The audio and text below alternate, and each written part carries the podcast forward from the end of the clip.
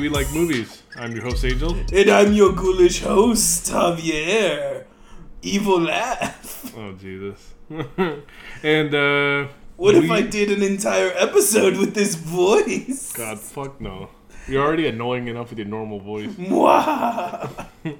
Um, and we are taking a break from Star Wars movies to talk about horror movies up until Halloween of this year. So, uh, and also the film that we're covering this week was uh, rec- recommended to us by a listener. So we appreciate more, especially for people who are into the horror genre.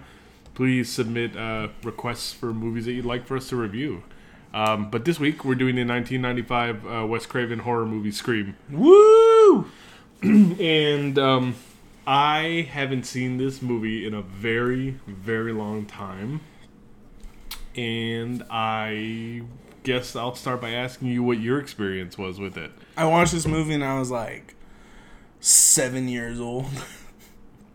I watched this movie super young, you know, at an age where you shouldn't watch horror movies.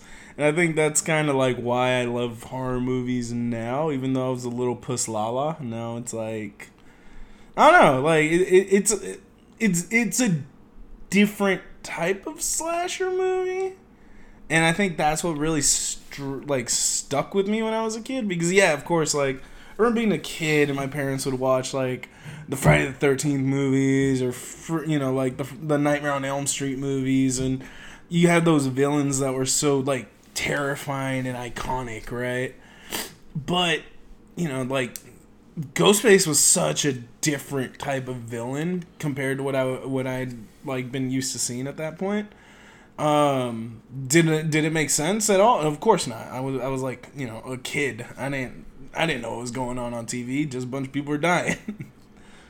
And when's the, is that the last time you watched it?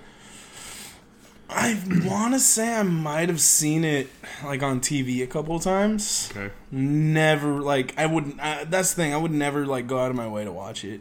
Also, the original Scream wasn't really commonly on TV. Like I think I saw Scream three the most out of all the series, like the entire Scream franchise. I think Scream three was the one I saw the most because it was on TBS all the time. Oh. Uh, for me, I watched this movie when it came out on video. Uh, I rented it when there was such a thing as a blockbuster video in the night. We're getting good '90s on this. yeah, this is a Uh, full first- '90s episode. First time I watched it was at Blockbuster Video. Um, I had the opportunity to watch it in a movie theater. My older cousins were ready, willing, and able to take me um, to see it, but I was way too scared. I was like what seven years old, six years old. I was not.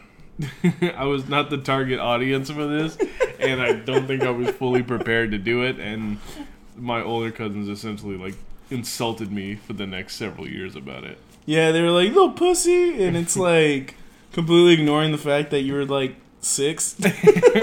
I mean, it, no, Be a man. I definitely was interested in seeing it, and I always wanted people to kind of tell me what some of the plot points were. But I was totally ready to just watch it when it came out on video, and I did. And um, I think my experience watching this as a kid obviously is going to be different to watching it as an adult. As an adult, I have so much more context for the references in this film, and uh, I don't know. In my, in my opinion, this is an interesting movie to talk about, not just because of the movie itself, but also just the the its legacy and its place that it occupies in horror movie history. Um, I think it's important to note that horror movies to me have always been kind of the reflection of social anxiety. Like, you know, it's always been like the kind of movie that gives us something relevant to talk about, right? In the mm-hmm. 70s, a lot of the, the early slasher movies were very much in touch with some of the women's liberation movement. And, uh, you know, the final girls from horror movies, they were the ones who came out over the killer on top, right? Here you go again, putting SJW bullshit in my horror movies. Sometimes I don't want the monster to be anxiety. I want the monster to just be a monster. Um, and then in the 60s, it was a lot more about, like, you know, devils and satanic, like, rituals and in the stuff like sixties, that. or are you thinking the? Or you, do you mean the eighties? no. Well, there there was a Satanic Panic in the Mm-hmm. '80s, but I'm talking about like in terms of horror movies. Like, Oh, okay. Like, Like Rosemary's, Rosemary's Baby, Baby, is the is the major one. Uh, Exorcist, you know, I, you can consider it a sev- I mean, it's a '70s film, so. But I feel like it was horror was trending in the supernatural direction, and then starting in the late '70s with Halloween and leading into the 1980s with Nightmare on Elm Street and Friday the 13th, mm-hmm. we we moved into the slasher genre, and it isn't until just recently in the last decade that we're now trending up towards supernatural horror. back well back to supernatural Yeah. horror. I mean, Yeah. also don't leave my don't leave my boy Leatherface out in the out in the cold like that. No, I wouldn't. In fact, I am going to very much recommend that we watch Texas Chainsaw Massacre Oh, jeez. uh, as one of the films that we're watching leading up to Halloween. Thanks, I hate it. Have you seen it before? I've never seen the original. That's why I want us to watch I saw the one with Jessica Biel, and I was like, "This isn't that good." I but it's not think- bad. I actually think it's good. I really do think that the re- it's the only horror remake that I thought was really good. what you didn't like Jackie Earle Haley Haley as a really short Freddy Krueger. I thought it was I thought it was okay. I didn't think it was that bad. Other Man. people hated it a lot more than I do. Man, I actually need to uh, actually watch these reboots before I go talking shit about it. No, I mean like people do hate the Nightmare on Elm Street remake from 2010. or the Friday the Thirteenth remake, also from 2010. Yes. But you know what movie people loved? Freddy vs. Jason. Yes, but that's not a reboot. Oh no, but we're watching it. That's for damn sure. Um, so you know, Scream. Uh, by by this point in the '90s, we had Halloween, uh, Friday the Thirteenth, and Nightmare on Elm Street that all had like a shit ton of sequels, right? Oh, and Child's Play. And Child's Play Child's come Play was- into the mix also. Like you know, there was lots of there was lots of these different kinds of movies, and um, I the one of the things that happened in the early '90s is I feel like there was a lot of disinterest in horror movies. Yeah, they weren't they, they weren't really the way to go. Like, I guess this is like the '90s was to me was definitely ruled by like action movies, like late '80s going into the '90s, and of course like crime movies too. Like crime movies being such a big, uh, just like I don't know, like really being uh, popular during that time. Especially, I mean, just look at. You know the works of Quentin Tarantino, and the, all of them were crime dramas that people were really like You stepped couldn't in- get enough of. Yeah, you stepped into exactly where I want to go because I think that Tarantino has a gigantic influence over everything that came out in the 90s. Oh, totally. Like I think Scream, we can say Scream directly is a Tar- is a quote unquote Tarantino horror movie in that it is just littered with references to other horror movies. It. I think uh, the thing is with hor- like horror at this time, the genre in general. Like you'd already seen these supernatural weird characters uh, being monsters, right? And it's like after a while, uh, uh, like it, it stops being scary, you know. Like the boogeyman stops really being terrifying once you start learning more about it.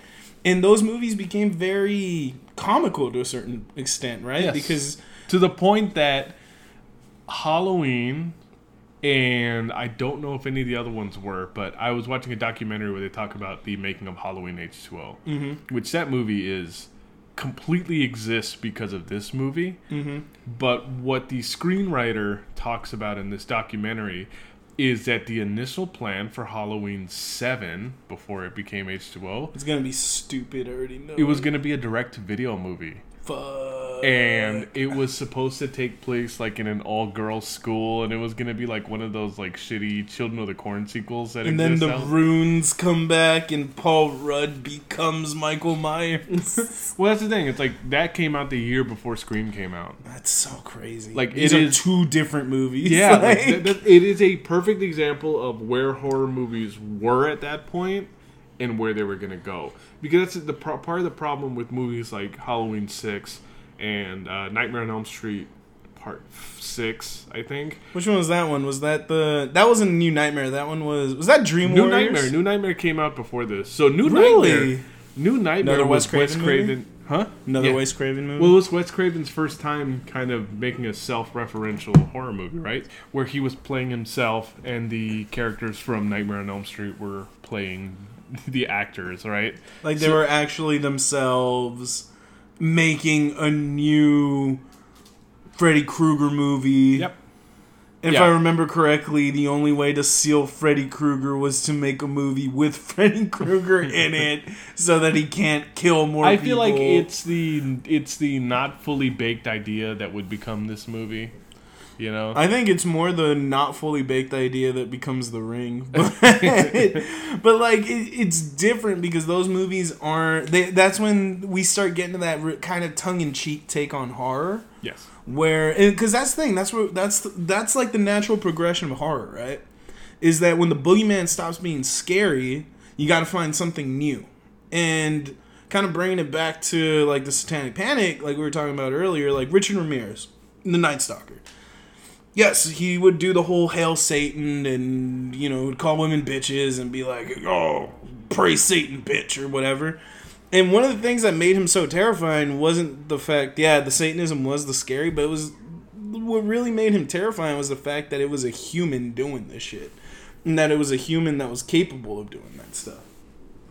So we get to this movie, we find we get to Scream, where the killer isn't you know, a six foot tall zombie that just keeps coming after you. It's not a dream demon that's gonna murder you in your sleep. And it's not like a dancing chainsaw cannibal, right? It's just a guy. But the entire time, it's just like it's just the setup, the way Wes Craven plays with the suspense, setting up, setting up uh, the eeriness in this movie. It's like, oh crap, and and the fact that you have to create a new way to scare people or at least creep people out is what makes this movie stand out to me to other horror movies that were coming out around the time. I think it's a perfect storm. This is the movie of its era.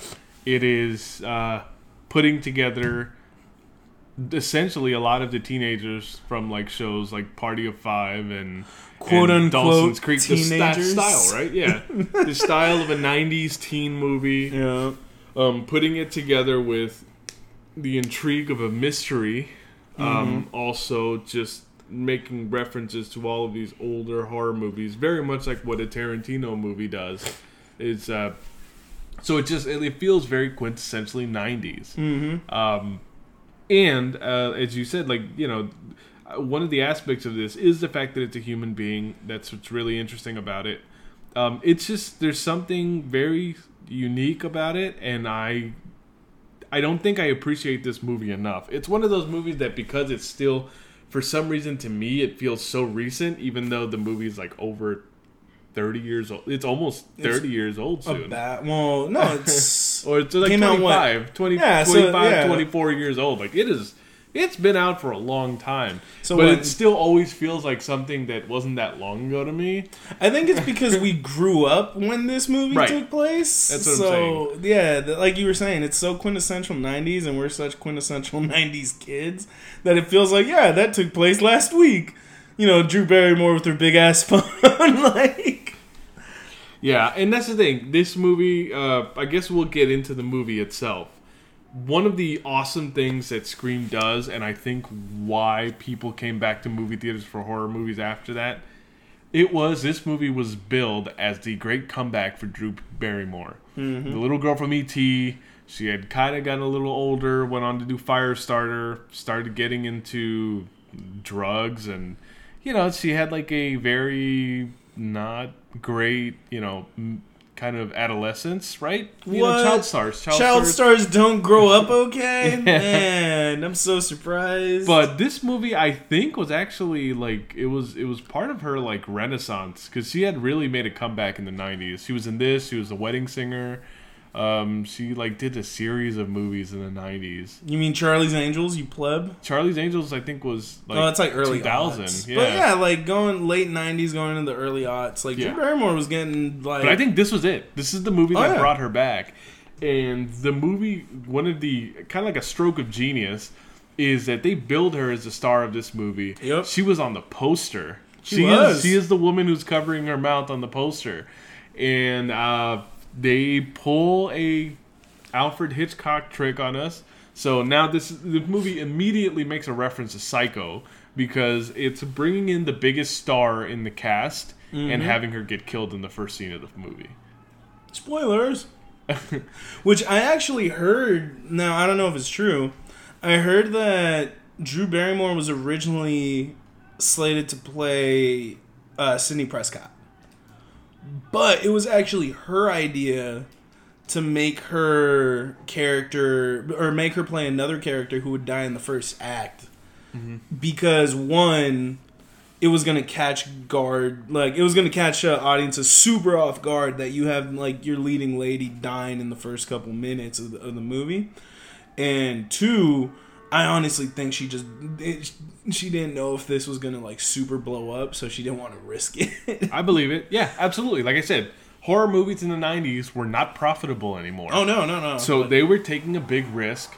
A studio like Dimension, a mm. studio like the Weinstein Company, which oh man what a great well, their reputation is tarnished now, but what the Weinstein Company was known for in the '90s was Pulp Fiction. yep They like took a gamble on Tarantino and they made a shitload of money. and it's so weird because the 80s like 80 like horror in the 80s like you can just fucking spit in the wind and it would land in uh, in some fucking movie poster for a shitty movie right like Yeah. a shitty horror movie But like I said, it's just the trends just went in a whole nother direction. and it's like they were printing a shit zillion dollars back then and suddenly in the 90s they just weren't buying like yeah, I don't know like So I understand. weird. I understand her choice not to maybe to put If herself that- in a different role than Sidney Prescott. well Um, if, if that is true I'm also maybe talking out my I've heard that one. before. oh really So I oh well you heard it from me first so I broke that I have heard and read that before, so I I I do believe that that is part of it. Mm-hmm. Um, so the movie starts with her picking up the phone, Casey Becker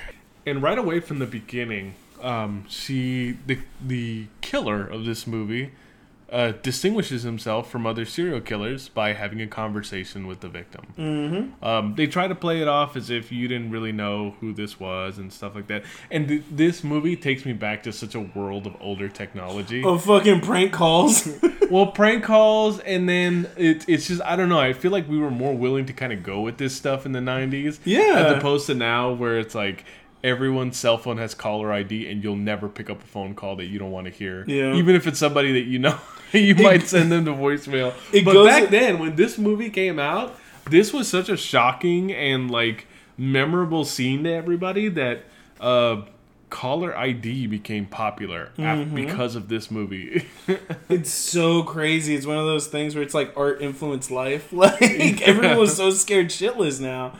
You know, oh god. The the whole time I was thinking of like the crank calls. I remember the crank calls you used to make when you were a kid, like calling the local blockbuster and asking for movies that didn't exist. you have Spider Man four. Just like the lamest prank call you can ever imagine. But but yeah, so she's you know the killer decides to start giving her horror movie trivia, and uh, Casey Becker is about to sit down to watch Halloween. One of the first of lots of references to John Carpenter's Halloween in this movie. Yep. This movie brought Halloween back to the forefront. Um, it was a movie that, even though it was popular when it came out and people liked it in, in the 70s and the early 80s, all the sequels had basically pissed away all the goodwill that that first movie had. And it wasn't until Scream came that people actually started revisiting it and rethinking about it as a classic again.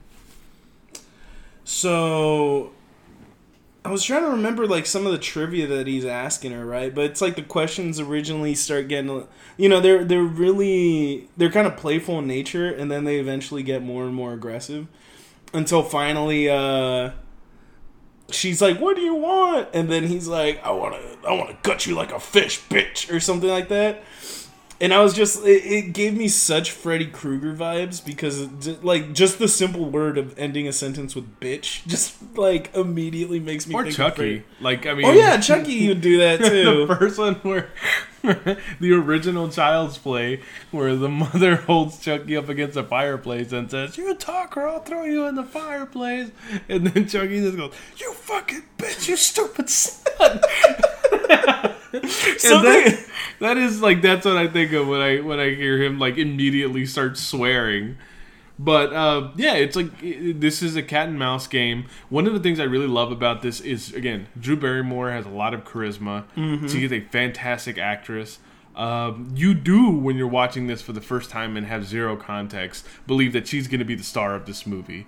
And I'm going to say something maybe controversial. uh, oh, wait, I reacted before you said it. I wish she was the star of this movie because I am not a fan of Neve Campbell. You shut up. You shut your you shut your goddamn whore mouth. Neve Campbell, let her have this. she doesn't have much else. Um, yeah, so you know the the the trivia eventually the serial killer will reveal that he has captured Casey Becker's boyfriend. Tommy Orr? I, I really am not interested in who is what. Like this is this scene again. This scene feels like Steve Orth, shut up. This scene feels like a mini scene. in- It's- it's it's like a short it's a film. pro- it's it's a short film that kicks off. Yeah, Yeah. the prologue to the movie. It's like a short like short film that All- kicks everything off. All it is is meant to show you that anything can happen because if fucking Drew Barrymore can get it, anybody can get it, right? Okay, so I am not a white person who lived in a gigantic house that had a ton of windows. Oh my fucking god. like that. I am sorry. Like I would never fucking live in a house that has that many like just windows with no curtains on them. Like mm-hmm. what in the fuck? Like Must be nice to live in a world where you don't where you're not afraid of people looking at you. like it's so fucking it's so fucking terrifying to think about like just how like it makes you feel really vulnerable, right? Well, I think these houses are also in the middle of nowhere, right? Like I mean, mm-hmm. Yeah, they're- there's that part where she runs out, like she runs outside to try to see where her boyfriend is, and it's like just fucking weird cornfield, like it's yeah, like which, Which- makes okay. zero sense. But because where where are they supposed to be? Where's Woodsboro supposed to be exactly? Well, Woods, well, Woodsboro is like the, the town that stands in for it is actually up in Sonoma. It's like it's like up in Sonoma, Yeah, like it's- like it's know. Santa Rosa, like that area up there. North Bay represent. yeah, so they it's a local. It's it was shot Well, it's in a local to local us. area to us, and I would say they're much more likely to have like fucking wine like like Yeah, I wouldn't see cornfield it I would looked just like see like grapes and weird. like yeah it's wine country what the fuck Yeah. are you gonna see cornfields up there That's for? why I'm like, where the fuck is it supposed to be? Is it supposed to be in Southern California? Because there's no corn down there too. No, not maybe maybe it's just me. Maybe I saw cornfields. but like, yeah, the you know what I really like about that opening scene is it, they do a lot to like create anxiety, a lot to create like fear, in like without ever really showing the killer yes and that's what's fucking awesome about it. Even when they show Drew Barrymore's uh, boyfriend like all fucked up, first of all, we don't even know his name, so obviously it doesn't matter if he gets it. But it's like the fact that he's just like, uh, you know, she's like, "Oh, my boyfriend's gonna come over and kick your ass," and immediately like. He's like, turn on the light, and then the dude's already like all fucked up, like tied to a chair. Well, the other thing too is that like, um, and when we get the reveal of our killer, it's a guy wearing a ghost face mask, which okay, this movie is the reason why I know the ghost face mask, but Ghostface killer. it was also the like, all right, if you live in the ghetto. Like this was the easy hood costume that you ever Mm-hmm. had to come up with. You would just buy yourself an all black hoodie Yep. and buy that stupid ass ghost face mask. And guess what? Instant costume. Like you could go fucking like yeah, and people would buy it. Like it's so crazy that that that mask became so such like cultural like part of our zeitgeist. It became so iconic. It's so iconic to the point that fucking Terry Rozier for the uh who plays for the um Boston Celtics. I don't know if he got traded. But you know, when he had that season where he went off and he got the nickname Scary Terry, he had a his logo became him wearing the the ghost face mask.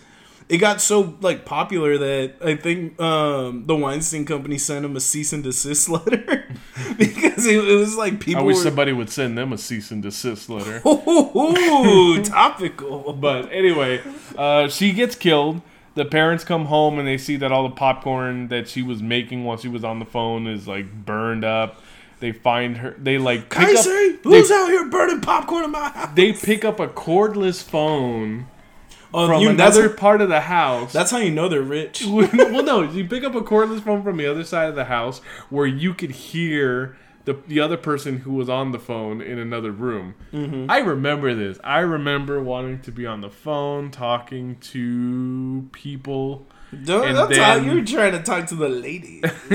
Yeah, of course. But then, like, you would have like other people in your family that would like pick up the phone and they want to talk, and then you would know when they picked up the phone, and then like you'd have to like just stop whatever you were talking about, so you can just ask them to please hang up the phone because you were already on it. Like this is again, 1990. this is '90s like shit you had to deal with. But it worked. But in this scene, it works like almost like a walkie-talkie, right? Mm-hmm. Because for some reason, Drew Barrymore's character has a death grip on the phone as she's being like as her carcass as is she's being getting dragged. stabbed to death, and as she's being dragged across. And that's the craziest part is you right when you think she's gonna get it, like she's gonna escape, she fights off Ghostface a couple times. Ghostface is a bumbling fucking bumblebutt, looks like he's fucking falling all over the place like an uncoordinated bitch. And then like uh, he ends up catching her and stabbing her to death, and you really think like, oh, she might make it. Maybe this is how she becomes the hero. I never like, did. As the soon as she hero got of the stabbed, movie. as soon as she got stabbed the first time, I knew it was over. Nah, dude, people can get stabbed like 50 times in horror movies. Nah, I knew it was over for her. It's her. called plot armor. I Shut knew up. it was over for her. Oh, really? You knew. I knew it. You knew when you were seven years old. Yes, because I knew about Psycho when I was seven Shut years the old. fuck up. I don't believe you. I'm gonna fuck if you don't believe me. I'm telling you the truth, so suck my nuts. I hope you guys see the abuse that he puts me through. But after we're finished with this, now we go to the uh, scene where uh, at the school the next day. There's news crews everywhere. There's police Everyone- officers everywhere. Everyone is being classy and handling the death of their death of their classmate very, very well. I think one of the things With- that we thought about that was like so sad to think about is like, wow, remember a quaint time where like one of your classmates being killed would warrant you getting round the clock news coverage and police officers everywhere? Where Mm-hmm. Or like- also people wearing the mask of the person that killed your their classmate. whereas like now it's just like guns. It is guns all the time, and you're just gonna shoot everyone. Columbine changed everything. Dude. Columbine ca- comes several years after this. So again, this movie is almost like a time capsule for the mid '90s, when this was one of the things that we would think of as like a life-changing moment for everyone. Unfortunately, we don't live in that world anymore. Mm-hmm. So it definitely does take you back a little bit. One of the reporters that you'll notice is a red-haired woman who was played by Linda Blair. Yes, who is famous for being in The Exorcist. She was in this movie. Um, and this is where we get introduced to all of our teenage characters. Uh, Sidney Prescott, played by Neve Campbell. Uh, Randy, played by uh, Randy, played by Jamie Kennedy. holy shit! Uh, I don't remember what Rose McGowan's character. Rose McGowan's name is. Hold on, wait, I got this. Uh, not Gale Weathers. No, that was Courteney Cox.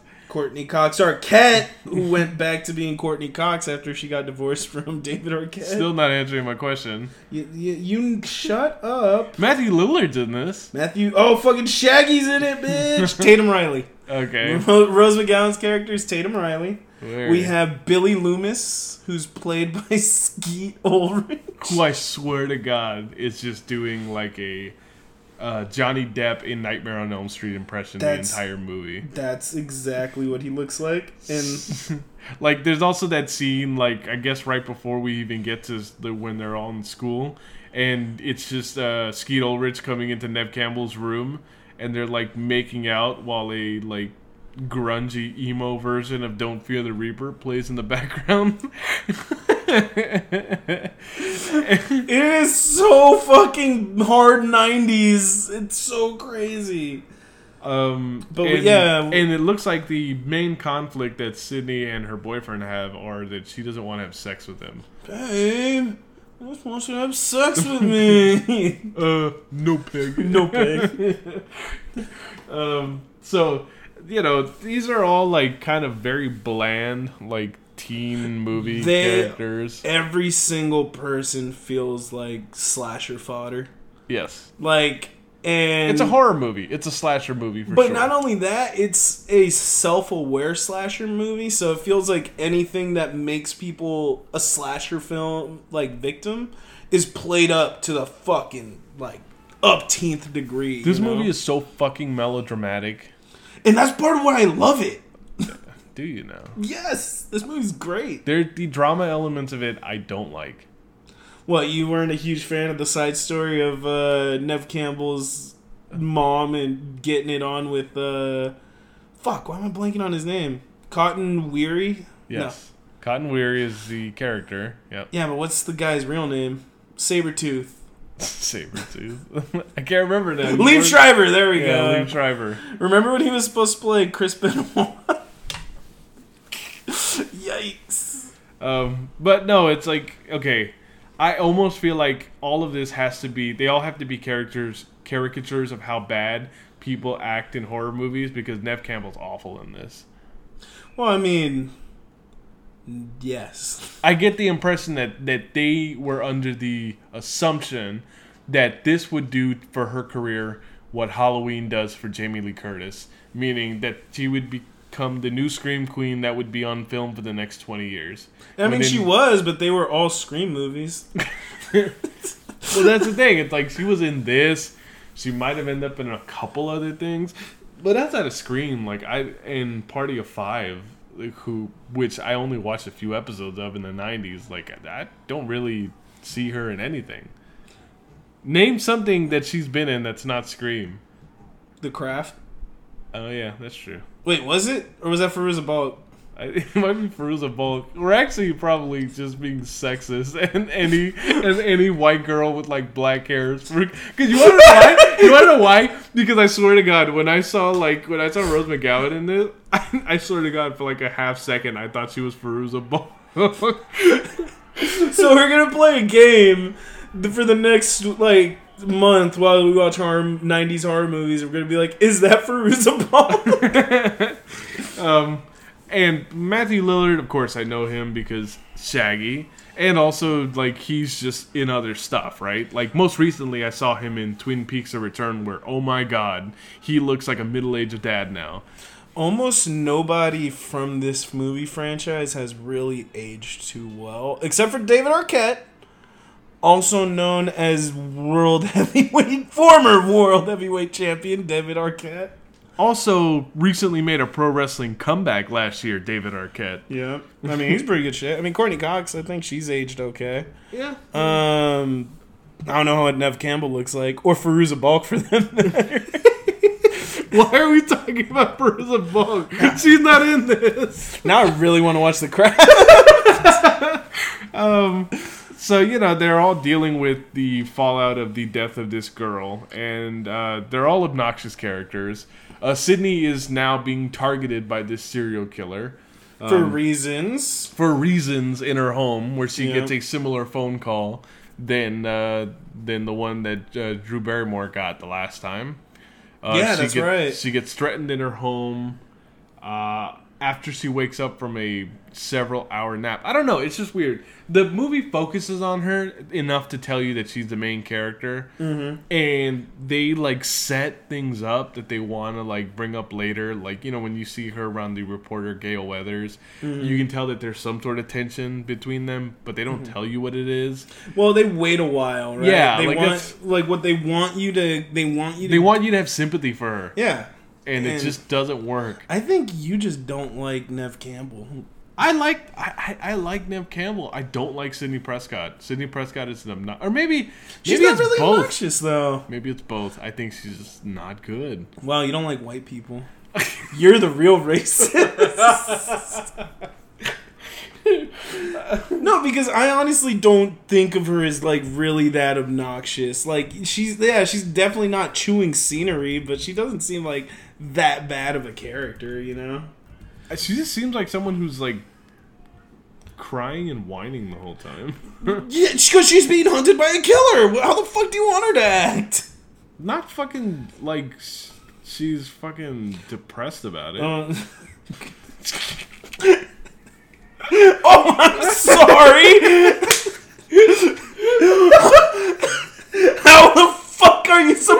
How the fuck are you supposed to scandal, being targeted by a serial killer. Oh my fucking god. No, so all right, Yeah, we've been fucking farting around. all right. So then they like that's when they bring up the entire side plot of this movie, which is Sidney Prescott lives with her dad. Her mother passed away a year ago. no, her mother was murdered. Her mother was murdered a year ago, and the idea is that Stri- is that Liev Schreiber's uh, Cotton character Weary. Cotton Weary is the guy who Raped raped, and and, killed killed, her. her. which is very fucking grim for a B movie plot in Mm-hmm. 1996. Oh, wait till fucking Scream 3 when you find out that she was like. Where Sidney Prescott's mom was like. You know, fucking sexually assaulted on set in order for her to get a movie role by like a producer. Oh yeah, they You they, know, like, in a movie produced by they- people who sexually like assaulted girls. they take a line in this movie where he's where you know where Matthew Lillard says your mother was no Sharon Stone, and they essentially make her like a slutty Hollywood actress by the time you reach Sc- Scream Three, which makes zero sense. Yep. But I will I will save that for a future podcast For when we, do get it. to season, I mean, season Scream 3. Um, so this is like I guess the first anniversary of the death of her mother. Mm-hmm. Um, while she's at home waiting for Tatum to call her, that's when she gets the call from Ghostface, and she's attacked for the first time. Ghostface is a clumsy killer. it's fucking great. I, I do love it. I Yeah. do love that. It does feel like something like out of a Benny Hill skit every single time. She's getting Cue the Benny Hill music, and it's just her running through all these doors. They eventually run into each other, and he chases her back. but it's but that's that that well, the reason why that goofy shit works for me is that we do have a killer that not only is terrifying because he can run as opposed to walking like serial killers of the 19 of slashers of the 1980s did Yeah. but he's someone that in his frenzy to get up to you could probably stab you by accident several times He's just as likely to stab himself as he is to stab you. Like, I honestly really do like that because it does add an air of unpredictability. Mm. You know? And also, like, yeah, by this point, we know what every other slasher's, like, motivation is. We don't know what Ghostface's motivation is. All we know is that he might kind of be bad at his job. Okay, despite the fact that I work in IT, I don't know much about computers in the 1990s. So apparently, at least in this movie, you could dial 911 or From you can you can have an open chat with 911 when does she even have the internet I wonder at this time but she's able to have a conversation with a 911 agent while Ghostface is frantically trying to break into her bedroom after she's like kind of jammed the door on him. And uh, the moment she does apparently get a hold of someone, he he walks away. Right, like this Yeah. happens everywhere. They do the trope of the killer disappears and the killer can appe- reappear anywhere, Yeah. which is fine. It's cool. Eh, Michael Myers did it. Yeah. Like it's within the realm of like possibilities for a slasher film. for a slasher. like it, it's something that hasn't been like just randomly thrown in there. Uh, the joke that so this the part of this that really makes me think of Scary Movie, which came out around this time also. Two thousand. Yes. What really made me think about Scary Movie more than anything is there's a scene where Skeet Ulrich comes back or Billy Loomis comes back and uh, like you know to see Sidney because you know she's like in danger. And- well, it- or, or was he just coming to see her? He was coming to see her right. because again he wanted to get his tip he, wet. he wanted to have not sex with her, or at least have some over the clothes, He was gonna over do the some, pants action. He was gonna. he was gonna get one of those sweet handies that are over your jeans.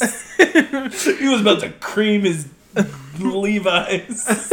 so he comes in, and when he gets in through the window of her house, the phone falls out of his. Oh, Where the fuck does the phone come from? But the part of this that makes me really laugh is they do this gag in Scary Movie where the boyfriend comes in through the window and a phone falls, and then gloves and a knife and a mask. And that's exactly what you think. You're like, this is suspicious as fuck. And it's like the phone and the voice modulator, no? Like, it, there's something else that falls out of his No, pocket. it's just the phone. It's just the phone? Yeah, scary movie is the one where everything else falls out. Oh no, I thought in I thought in Scream the voice modulator comes out too, but it's just the phone. And then she's like, "Oh no, I got that because I was trying to call you." Voice She- modulators. I thought those existed. I don't think those are real. That is not a real device that exists in the world. Shut up, really? Well, not like that. Not one that'll give you such a clear. That'll give you person's a voice. different man's voice. it nah, it just makes you sound like Batman. Um, but yeah, so he ends what up, did you say that name?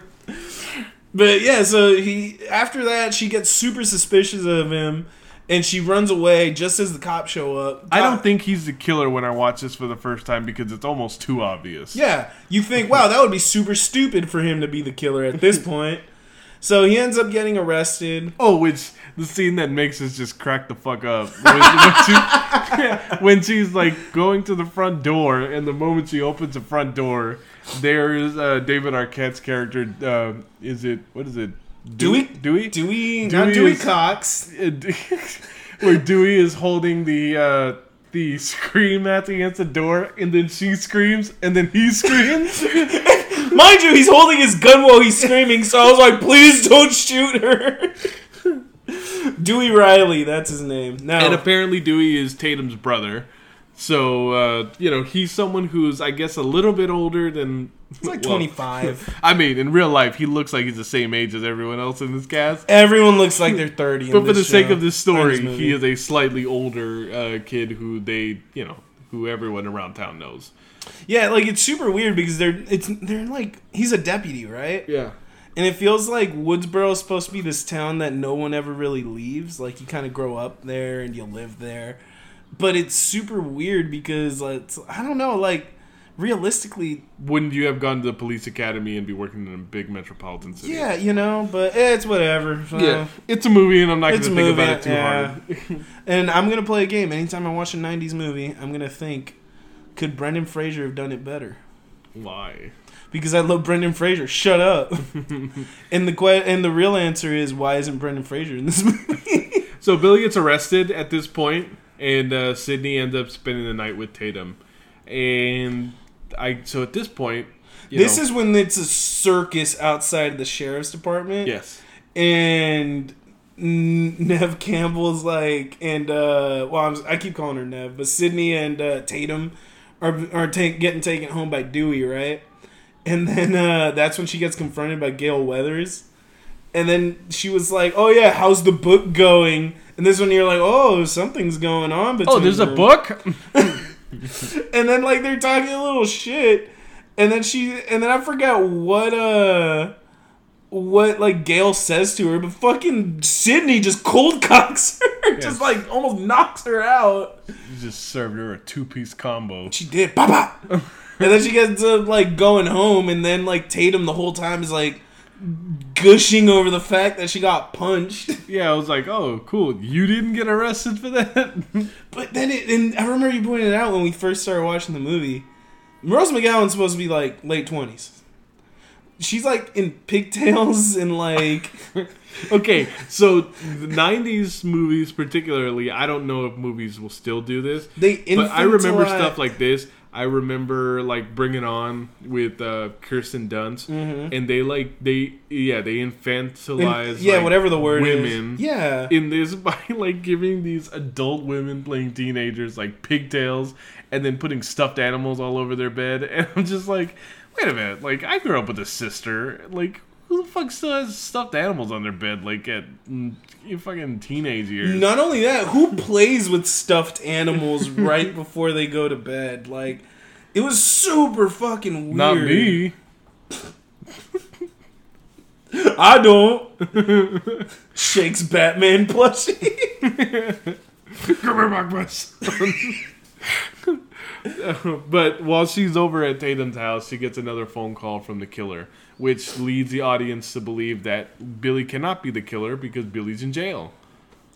So it's like, is there another killer or just somebody else, right? So at this point, they do a Did real- you ever think that there was two killers Oh, in fuck this no. movie? Neither I just thought I. they had the wrong person. Yeah, I that's exactly what I thought. And again, this is one of those things that can only work once. Mm-hmm. You're like you know like and thankfully like in every other Scream movie they kind of don't they don't try to do like actually No, that's Yeah. the thing. They do do it multiple times. yeah Scream Four does it, where there's two quote unquote killers. I think Scream Two did it. I don't remember Scream Three, but I, Scream no Scream two does it. Scream Scream, three retcons Scream one and out. That's all I'll say about and that. And it makes three killers. Yes. yes.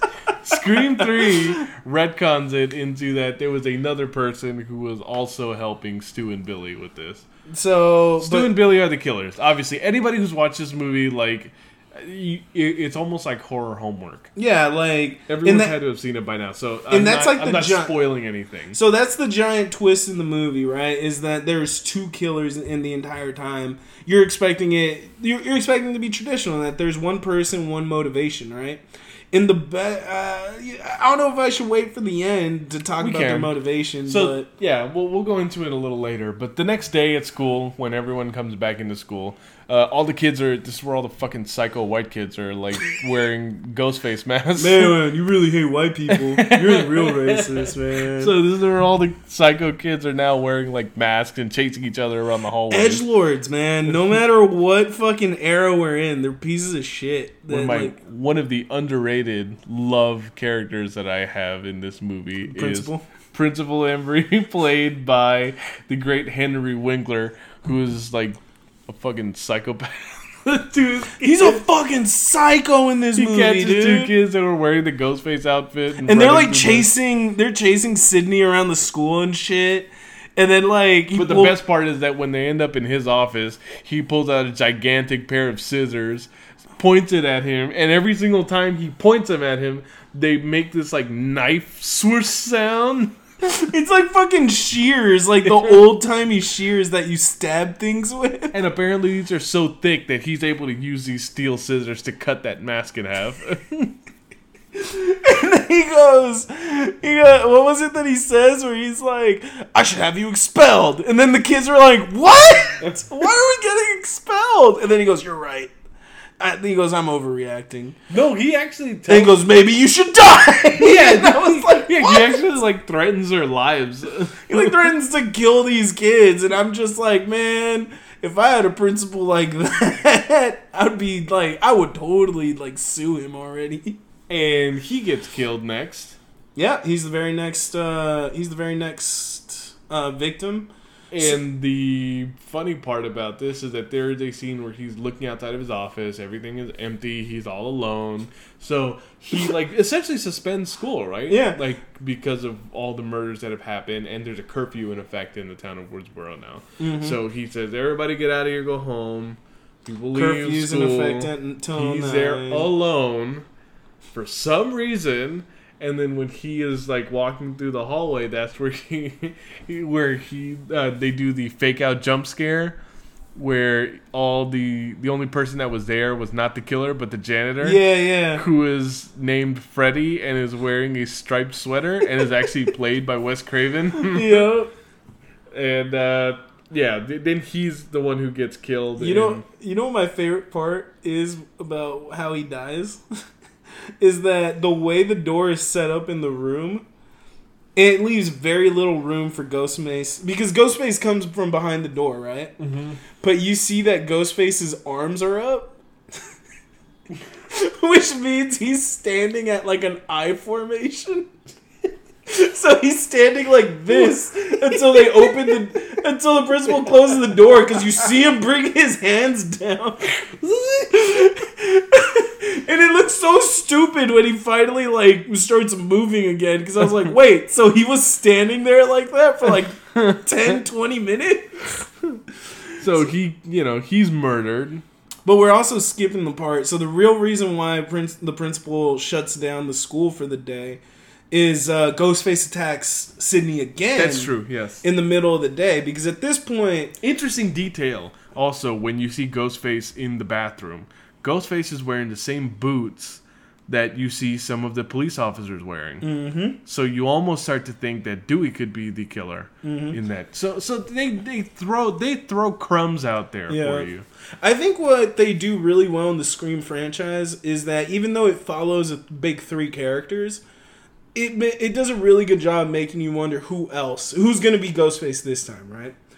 Uh, and that's what, yeah, you're right. Like you really do start questioning, like, because they focus on the boots, and then they focus on his uh, on the on his cloak coming down, right? But at this point, the entire school's kind of turned on Sidney. You know, you have that scene where the girls are just being total bitches and like talking shit about her in the bathroom. because uh, honestly, high school is the real killing field. Am I right? Am I right? oh my god! Please stop. Oh wait, actually, that's super fucked up. Now that I think about it. but yeah, like. So after that, that's when he attacks her, or he tries to attack her. She ends up getting scared, right? Um. So yeah, it's you know the the kids are out and it's time. It's party This time. This movie goes. This movie. This It moves quick. breezes by Yeah. very quickly. It's not very long, which is why it was so easy to watch it for this like podcast. And I appreciated having to watch this as opposed to watching these long Star Wars Oh movies my that we've been god, watching dude, lately. Yeah. Um, but yeah, yeah, once we. Uh, But we get to one of my favorite scenes is in the movie in the movie store in the blockbuster, right? yes. So Jamie Kennedy starts uh, talking about because at this point everyone thinks Billy has been the one that's been harassing, uh, or they think he's the killer. They think he killed Drew Barrymore's character, and so we have that kind of that confrontation between uh, between uh, Jamie Kennedy's character. I forget what his name is. With the with Randy. Randy, there we go. So he so you got Randy confronting the the the two two friends. I think it his name is Stu is uh Stu is uh Shaggy's Shaggy dude, whatever his name is. Uh Matthew Lillard.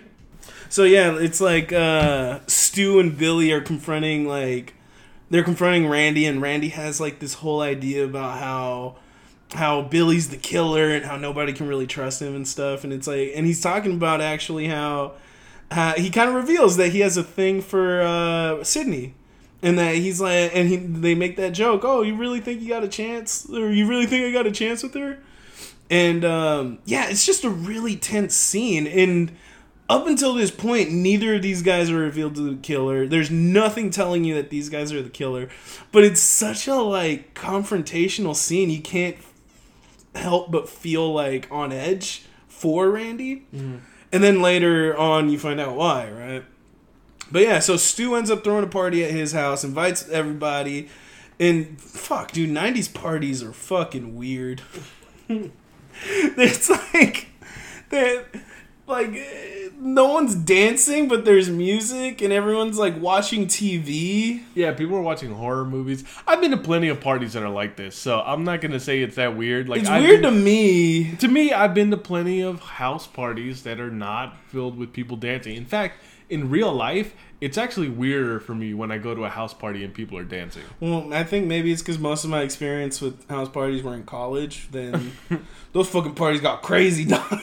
Oh yeah, well you fucking yeah, you had crazy co- the college parties, college boy. I had weird adult parties where we all just sit around having awkward conversations and watching The Dark Knight at three in the morning. so, do you like stuff? what the fuck kind of nerd parties were you going Yeah, to? what the fuck? Sorry, I was too busy crushing puss. Oh yeah, You're disgusting. yeah, you're right. I am. I hate myself. so yeah, there's like this weird ass party, but everyone starts drinking, and then uh, Tatum has to go into the garage to go get um, to go get beer. more more beer. What am I, the beer wench? Apparently, she is the beer wench, and that's when we got that shot of Rose McGowan, like high beaming the shit out of everybody. Listen, the only reason why I know this, why why I paid attention to it, was because you brought it up. Because Because her otherwise, nipples were showing because otherwise, I'm a good Christian boy, and I don't, and I don't look at these filthy things. Well, I'm not. I'm a disgusting pervert. so if I'm gonna see some fucking nipples poking out, I'm gonna point them out.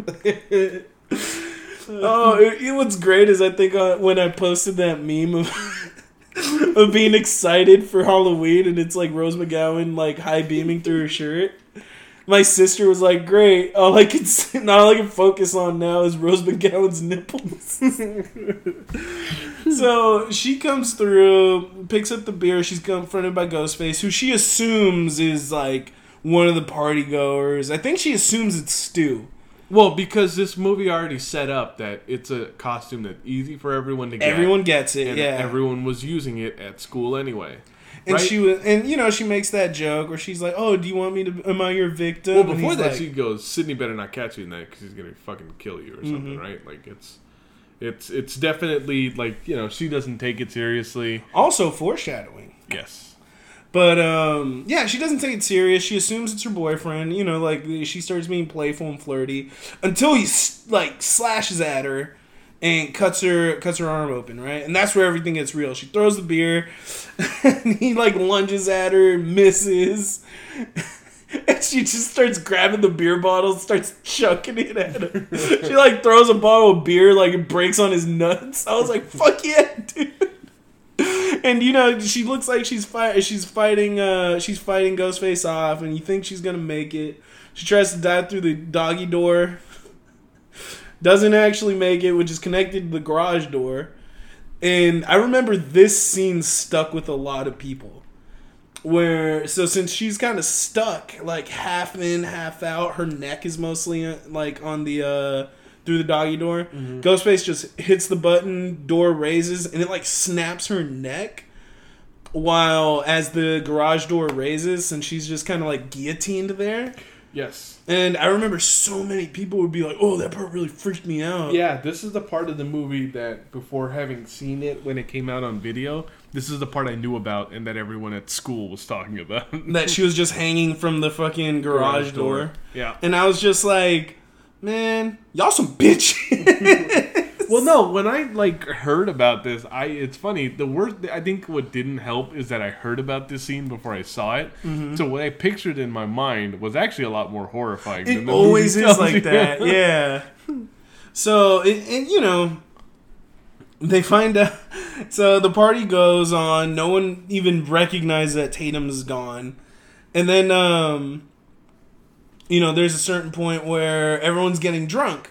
yes. and they're watching uh, i believe they're watching halloween and this is where randy goes on and he explains the rules and he talks about the rules of a horror movie meanwhile billy is sweet talking Should we go over what the rules of a horror movie are? oh yeah we should but i just want to say like during this time because sidney isn't here uh, sidney and billy actually go upstairs to uh, finally uh, bump some ugly because apparently um, they have that lovely written exchange where where Sidney's like, "Why does my life have to be a horror movie? Why can't it be a romance?" And then she starts kissing, and she goes, "Or at least a really good porno." and, he, and Billy's like, "What?" And then she's like, "Yeah, I'm ready." And she like takes her clothes off. That was the again. That is a scene where I was just like, "What the fuck is this?" it felt like it was No, a scene okay, from okay. the room, I think dude. part of why I can't buy any of this is because Billy is fucking t- like he he he talks like a psychopath. he does. All he talked about is horror movies. Yeah, And, he's just like, making. Everyone's a fucking horror nerd in this movie. Yeah, and it's just and so he like will talk about like oh I like even in the beginning when he sees her oh I came over here because I was watching the TV version of The Exorcist and I was like it's so bizarre like why would you say that to your girlfriend It's Like, such a weird drop. thing- Like, and yeah it's like yes it's a porno like what the fuck is who this? talks like this? Nobody talks like this. This is just something that like older guys wrote in a script, and they want you to believe is exactly the way that. This is definitely how old white guys think teenagers talk. So, meanwhile, Randy and the rest of the crew are watching the horror movies, and we get to the lovely explanation of the ho- of the rules of what not to do in a horror movie. Yeah. Rule number one: sex equals death. Which everyone boos inside the party. Everyone gets so fucking mad. the second rule is uh, don't drink or do drugs, which people boo Boo! even harder. And then the third one is never ever under any circumstances say I'll be right back. And I love that as he says that, Stu is like, "Oh, I'm just gonna get more beer. I'll be right back," and then just starts like maniacally laughing. And then all the other kids. So it's at this point that someone calls, someone calls the house. Yes. For some fucking reason, someone calls the house. I'm assuming it's supposed to be the police. And instead of Stu answering it because it's his house, It's Randy Randy, because he's up the closest. and they, without asking who this is, whoever it is, tells tells Randy that the principal has been found dead. and is hanging from a goalpost on the football field. To which everyone responds, "Fuck yeah, dude! Let's go before they take it down." So all the fucking high school kids go running out of the house and like all hop in their cars, drunk out of their fucking minds. Which I guess we should, while we're talking about this, we should bring back Courteney Cox's character, Gale Weathers, who we yeah, haven't really talked about, at all. Yeah. Um, it turns out that the reason why her and Sidney don't get along is because she was the person who posited the theory that Cotton Weary may be innocent of Sidney's mother's death. Mm-hmm. And Sidney, like, that is why Sidney hates her and socked her in the face. She's pretty much saying that her testimony was unreliable Yes. because she was still a kid. Well, while she was, well, no, because it was just a year before this. She's still a kid. But the point of it is that she, you know, she is in her conviction. She is like, you know, she's she's like, this is what he told me. His story has never changed, mm-hmm. and she's introduced as a character that's highly unlikable. But you do kind of like not dislike her as much as the movie goes on. Yeah, because what you start realizing is that she's one of those that she's like essentially she's paid to be a tabloid reporter, but she really wants to be like an actual reporter, you Yes. know? Like she wants to be like She talks about how she wants to win a Pulitzer. yeah, she talks about how she wants to be a Pulitzer winner. Like she's like talks about how she wants to be the next Diane Sawyer, right? And so in in the '90s was really big, apparently. Yes, nobody would want to be Diane Sawyer anymore. Yeah, because is she dead? no, it's just like we just don't. Nobody watches news like that. Oh yeah. People consume news like over the internet now. Fuck yeah, tell me in 140 characters or less, baby. but yeah, like she wants to be this huge, like she wants to be an actual reporter that's taken serious, and she feels that the Cotton Weary story is as an investigative journalist. If she can crack that open, While she- I say that, she also does some weird underhanded stuff. Which Oh, yeah. one of them being that she essentially kind of lures uh, Dewey, who's stupid and horny for her. you know who would be great in a stupid and horny role? Brendan Fraser. So he, you know, she she like kind of just. You know, plays the I want to be around you and let's just walk together. And, Mm-hmm. And they do that weird thing in the school, right? Where she's like, "Oh, you're a little young to be a cop," and then he's like, "I'm 25, ma'am." And then she goes, "Oh, I'm I pulled great in the 18 to 24 demographic." He's so fucking goofy and awkward and stupid that he goes, "Well, I was 24 for a whole year," and I'm just like, "Shut the fuck up, Dewey." But you know, Dewey obviously has a thing for her, and she does like she and her camera guy are like. Oh, you mean that fat tub Lord ass? you mean the guy that's just like her emotional punching bag? and he's just like spying on these kids like through this camera now. yeah, like it's like she's definitely not afraid of doing underhanded things to get to the truth, right? Um, but yeah, like you said, she definitely doesn't come off as such an annoying, like unlikable character, and I think that part's really cool. Yes. But um, you know, we get to the point in this party where Randy's completely by himself, and the camera guy is watch. You know, the camera guy is just kind of watching him at the party, and there's like I guess a, they they do the gag where it's a thirty second delay. Mm-hmm. And while this party is happening, Sidney and you know after Sidney and Billy are done having sex. Uh, the killer shows up again. Mm-hmm. The killer Good old- kills Billy. That's right. He the killer attacks Billy, even but he faces away from Sidney when he gets quote Yes. unquote stabbed. Yes. And, And- Sidney runs out, and they do the whole chase. you know. Yeah, they do the entire chase. Somehow she ends up at the at the van where the you know the guy who's watching the kids is at. Mm-hmm. You know the camera guy, and she goes in the camera guy's van while the camera guy gets murdered by Ghostface. They do the thing where Ghostface chases her out of that van, and while you know while when she goes, in There's a whole the- lot of chasing Yeah. Sidney. like while she's in there with the cameraman, she watches Randy die. Well, Yeah. not Randy die, but like she watches Randy be in trouble because the killer is right behind him. Mm-hmm. But that's when the killer like turns away, and the thirty second delay is was like, oh no, well he's here now. It reveals that he's at Yeah. the van the whole time. so it's you know it's just stuff like that. It, it's a really good gags. I love the ending of this movie. I think they do a lot of. It's all they do is set traps. It's nothing but setting traps for the audience and It's for the a main character. huge cat and mouse game, just as much between the characters as it is with the audience. And Yeah, and that's the thing. Like, this is very much Laurie Strode and Michael Myers, Mm-hmm. except if you watch Halloween because of the low budget and because it was the first movie to do this. The confrontation between Michael and Laurie is relatively short. Yeah, totally. There's not much that happens in between it.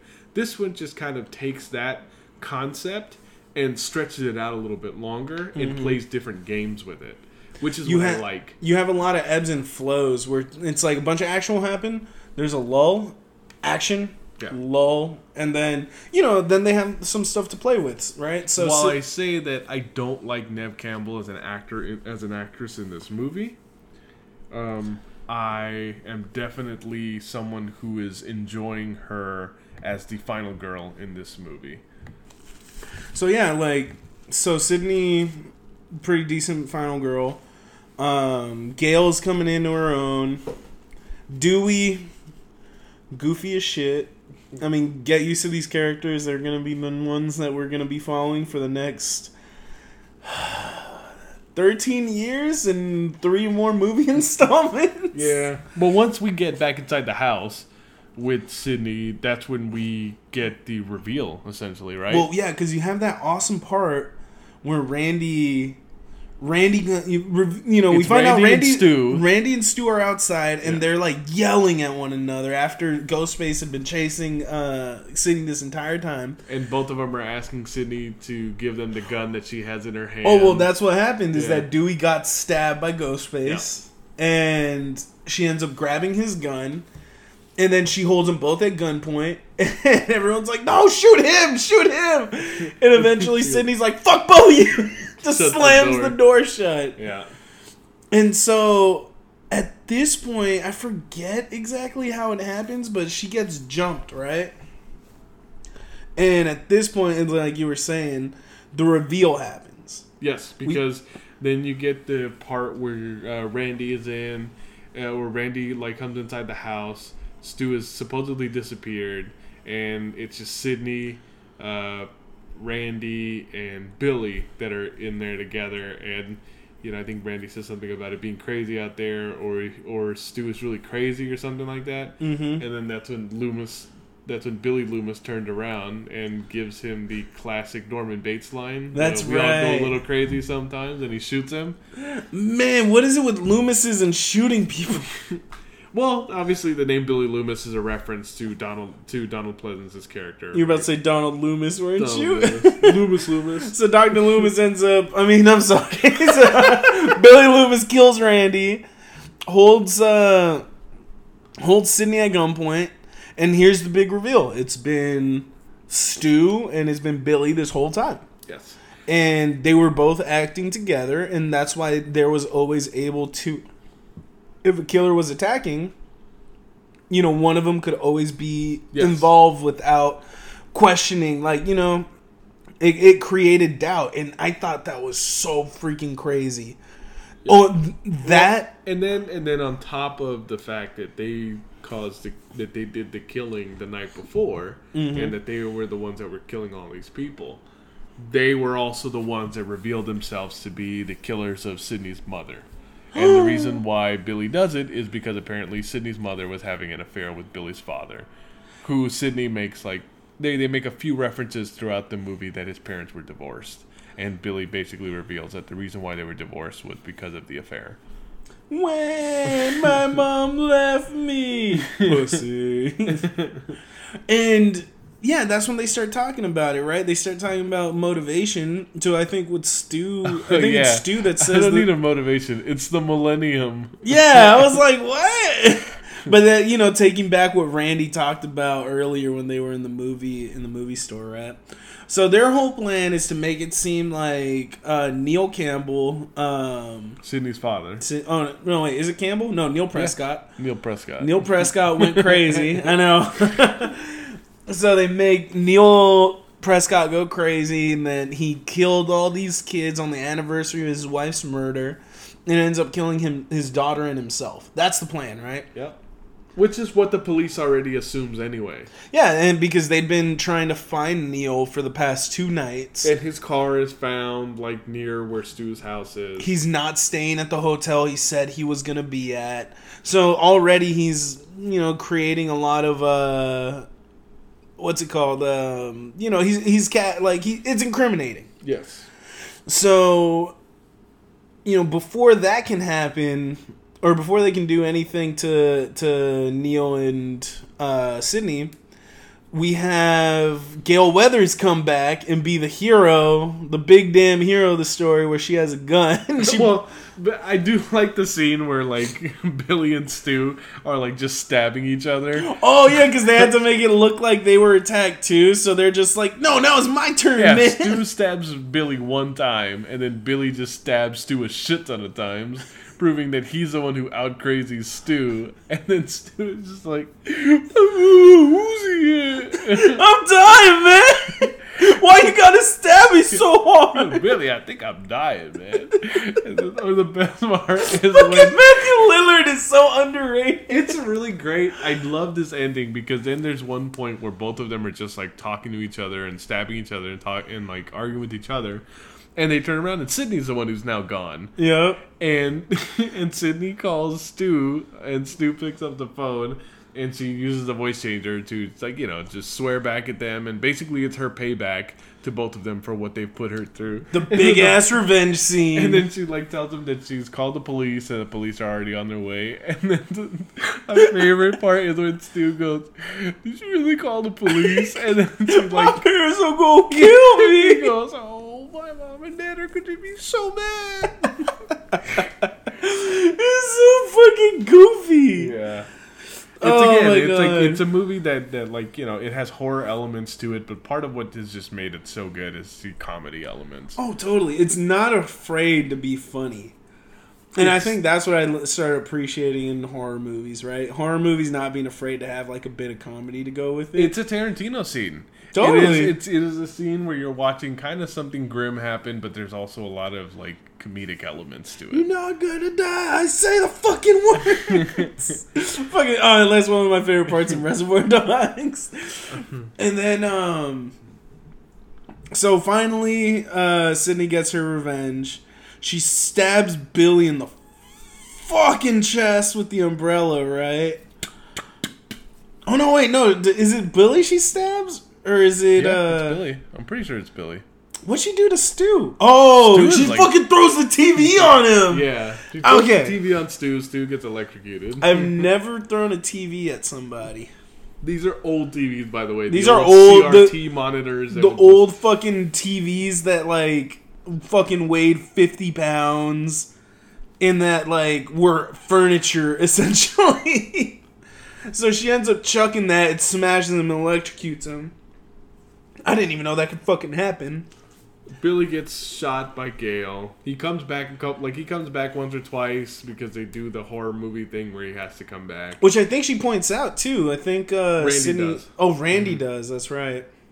But you know, it's it's again, it's a really it's a really satisfying ending in terms of you know, like you get the characters that you wanted to come out on top on top. Dewey's still alive, Gale's still alive, Randy's still alive. Yeah. Um, and I mean that's it, it's kind of quick, like how it all ends. Yep. like, and it's, I it's don't a even- nice, satisfying ending. Like, Like we don't even really get to see the next day or anything like that. Like I think it pretty much ends at that party. It ends, yeah. Yeah.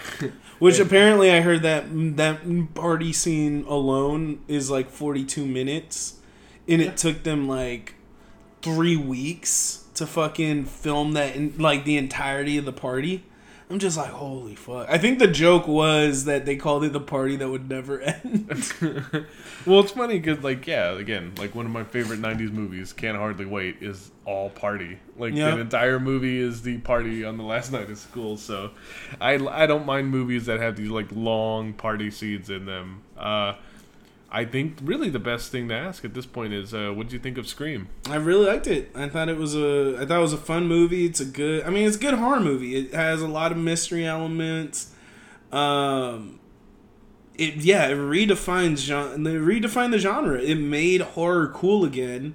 And what it made it was it made it super meta. Yeah. It was a movie that was just as much a horror movie as it was commentary on horror movies. And that can get really annoying for some folks. Um, one of my favorite horror movies is fucking uh, Cabin in the Woods uh, by Joss Whedon. Also, another very meta movie Created. I mean, this is the thing. This movie created the sub the subgenre. of being of meta horror movies, right? At a certain point, when it gets a little ham fisted and it gets a little annoying, I think the mid to late 2000s, we had enough of that. And then that's when the horror craze started to die off again. And it really wasn't until the mid 2010s when, like, movies like It Follows and some of these other. uh, and then the Scarables started coming Well, out. like, yeah, like the new, the new indie horror movies, right? Like the. Just, what do they call them? Like mumble gore or some shit like that. I- there's a lot of different words that I've heard Yeah. for it. I've heard Hipster ele- horror movies. I've heard elevated horror. I've heard indie horror, festival horror, like just all sorts of stuff, right? Like it is, it's prestige, like prestige horror. I've heard too, like it, it's horror just- made by guys that wear flannel shirts. it's just it's it's gone up into a new level at this point, and and I appreciate that. But it's good to have like a time capsule for 1996. Yeah. and just where we were uh, as like you know in pop culture and stuff like that. And I, you know, I would say I do like Scream. I do like Scream. Mhm. I say I'm not as crazy about it as I used to be when I was younger. I'm not as crazy about some of the characters that used to be, but I do think it's an important movie and it occupies a great space in the history of horror films. It's an influential movie. How many fucking people won't go out and buy Ghostface like costumes to this day, right? yeah. There's a there's a fucking series on MTV which I actually watched. I've watched the Scream television series. Are there any connections between the television series and the movies? Not a damn one. Okay. Aside from Ghostface itself, and it's super weird because the first two seasons don't actually show you the Ghostface mask. Right. It just looks like a. It, looks, like, a, weird melted uh, like gas mask. It looked like a baby with white face. it looks super stupid. I was like, this is this is bullshit. But the third season, just watched it. It was really interesting. Uh, huge departure because I think the first two seasons are kind of essentially in Woodsboro. It's like uh, I forgot what it what it's called, but I think it takes place in like Woodsboro, but it's a completely new cast, new new group of kids, updated witty teenagers. And then the third season, so the first two seasons are connected. Third season actually takes place in a completely different town. okay. Um, whole new cast. Uh, like Keke Palmer's in it, the kid that played uh the Blue Ranger in the new Power Rangers reboot is in it. He's like one of the main characters. Like it's a whole new cast, a lot of kids of color. Um tackles social issues, so it's some SJW bullshit. no, but it's like it's a lot more interesting. Like it, it, it was weird. Like I, I was talking to a friend about Do we about get. Ghostface mask? You actually get Ghostface Nice. mask. And That I is was ta- the season I want to watch. and I was telling my friends, it's the one that it's the season that has the best actors in the shittiest script. If that makes any sense, that's the only well, I, problem. I have do with know it. that season one, there was at least one episode that was directed by Ti West, which Mm-hmm. is why I watched a lot of season one. Mm. I mean, season one isn't bad. It's just No, it just it starts off really strong and then it just it, it tapers. peters off at the I end. mean, the thing is, it's like it's really hard to do a, a slasher long game. You know, I think so too. I think it's just it's not really a genre that lends itself to a series format. Oh yeah, totally. Um, but you know, we'd like to thank everybody for joining us for this episode. We appreciate uh, the request to have us do this movie, and it's nice to do something that's not Star Wars for a while. Uh, yeah, we're not doing Star Wars for the month of October. We got one more week in September, I believe. So we're probably gonna be doing another horror movie. Uh, s- go ahead, send us whatever you guys think we should do. Uh, Angel and I have some things in the in the back of our minds that we want to do, but of course we, you know, this is just as much your show as it is our show. Let us know what you guys want. and please continue to interact with us on our IG page. Uh, send us put uh, put reviews for us on iTunes or wherever it's possible to review the show, and uh, you know we'll we'll look forward to talking to you guys on the next episode. So I'm Angel. And I'm Javi. Ooh. Goodbye, turds.